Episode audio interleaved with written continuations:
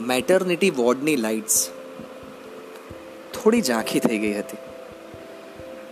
બધા જ નવજાત બાળકો એક અદ્ભુત શક્તિથી તેમની માના વાત્સલ્યની સાથે જોડાઈને એમના સપનાઓની દુનિયામાં જાણે કે પરોવાઈ ગયા હતા. તમને બધાને જાણીને નવાઈ લાગશે, પણ આ નવા જન્મેલા ને નાના જીવને પણ સપના આવે. એ લાગણીઓની બધી જ ભાષા સમજે. એને પ્રેમ કરો ને તો ખુશ પણ થાય. અને એને ધિક્કારો ને તો એ મુરઝાઈ પણ જાય. અચાનક રાતે ત્રણ વાગે એક લાલ કલરની સાડી પહેરેલી બહેન મધરના કોટ જોડે આવે છે. અને એના એક દિવસના બચ્ચાને એ પલંગ પરથી હળવેથી ઉપાડે છે. એની આંખોમાં જોવે છે, વહાલથી પંપાડે છે. અને અચાનક કંઈક અજુકતા ભાવ એના ચહેરા પર સર્જાય છે અને તે બચ્ચાને ફેંકી દેવાનો પ્રયાસ કરે છે. ત્યાં અચાનક પાછળથી એક અઠ્યાવીસ વર્ષનો જુવાન તેને રોકી દે છે. રાતના અંધારામાં આ ઘટના પર અચાનક પડદો પડી જાય છે. પણ પહેલા ખાટલા પર નીચે સૂતેલો રવજી આ ઘટનાને જોઈ લે છે. બીજા દિવસે સવારે પેશન્ટ્સના રાઉન્ડ લેતી વખતે જાણ થાય છે કે રેવતી નામની એક સ્ત્રી વોર્ડમાંથી ગાયબ છે. એબ્સકોન્ડ જાહેર કરી દો ત્યારે. ત્યાં હાજર રહેલા ડૉક્ટર વડે ત્યાંના સિસ્ટરને ઇન્સ્ટ્રક્શન્સ આપવામાં આવે છે. પહેલા ખાટલે બેઠેલો રવજી ધીમેકથી ઊભો થયો અને ત્યાં હાજર ડૉક્ટરના કાનમાં કંઈક કહેવા લાગે છે. સાહેબ, આ રેવતી અને એનો ઘરવાળો મહેશ કાલે મારી છોડીનો જીવ જ લઈ લેત. અને રાત્રે અંધારામાં બનેલી ઘટનાને સવિસ્તાર જણાવવામાં આવે છે. હવે ડૉક્ટરને પણ ચિંતા થાય છે કે એવું તો શું કરવા કર્યું હશે રેવતીએ? એમએલસી કેસ કરાવવો જોઈએ?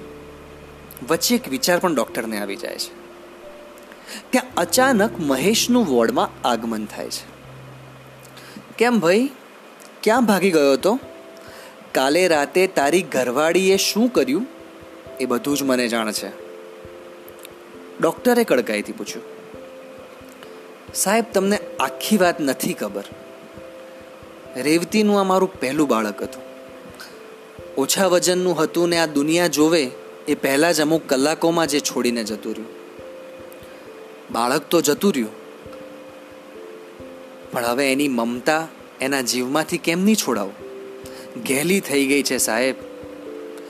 મારી છોડી ના રહી, તો ઈશ્વરે આપેલી કોઈની છોડી હું જીવતા નહીં રહેવા દઉં. એવો ગુસ્સો કરી રોજ રાતે અહીં વોર્ડમાં ફરે છે. એટલે કાલે થાકીને એને બાંધીને હું ઘરે મૂકી આવ્યો છું. ડૉક્ટરના સમજમાં એટલું તો આવી ગયું હતું કે આ પોસ્ટપાર્ટમ સાયકોસિસ હતું. તેણે તરત રેવતીને દાખલ કરાવી અને પ્રોપર ટ્રીટમેન્ટ શરૂ કરી. મહેશ પણ ડૉક્ટરથી ઘણો ખુશ હતો. અને રેવતીની બને એટલી સંભાળ રાખતો. ડૉક્ટરને એક જિંદગી બચાવવાની ખુશીનો અનુભવ તો થયો.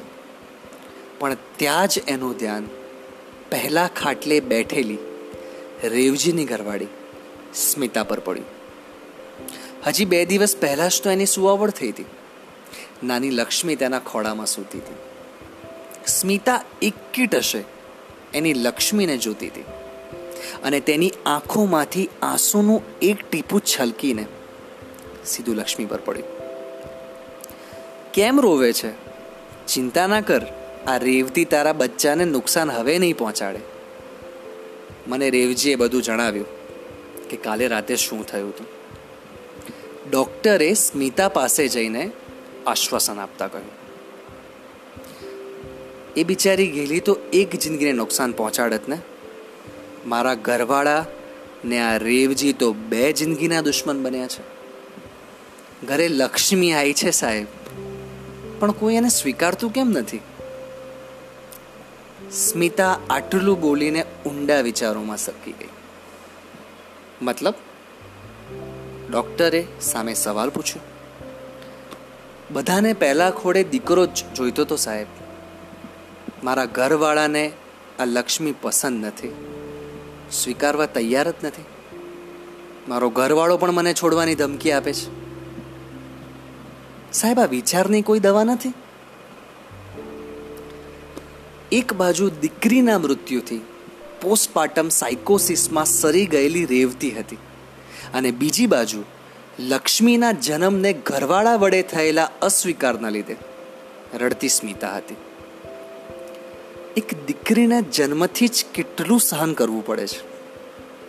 એનું દુઃખ ડોક્ટરની આત્માને પણ ધ્રુજાવી દે તેવું હતું. સ્મિતાના સવાલનો ડોક્ટર પાસે કોઈ જવાબ જ નહોતો. પોસ્ટપાર્ટમ સાયકોસિસની દવા તો ચોક્કસથી થશે. પણ પ્રકૃતિ અને વિચાર બદલે એવી એલોપેથી ક્યારે શોધાશે?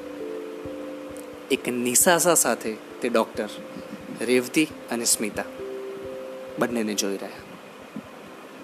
Thank you so hello friends this is doctor હેરતુ દાવત ઘણી બધી હોસ્પિટલના મેટર્નિટી વોર્ડમાં દરરોજ અનુભવાતી આ એક કઠોર વાસ્તવિકતા છે. લાચારી જ કહેવાય ને કે વુમન એમ્પાવરમેન્ટની જરૂર એક દિવસની નાની લક્ષ્મણને પણ થઈ ગઈ. જો તમે તમારી આજુબાજુની આવી એક કઠોર માનસિકતા પણ બદલી શકશો, તો કદાચ લક્ષ્મીનું એમ્પાવરમેન્ટ થઈ જશે. Till then stay connected stay happy thank you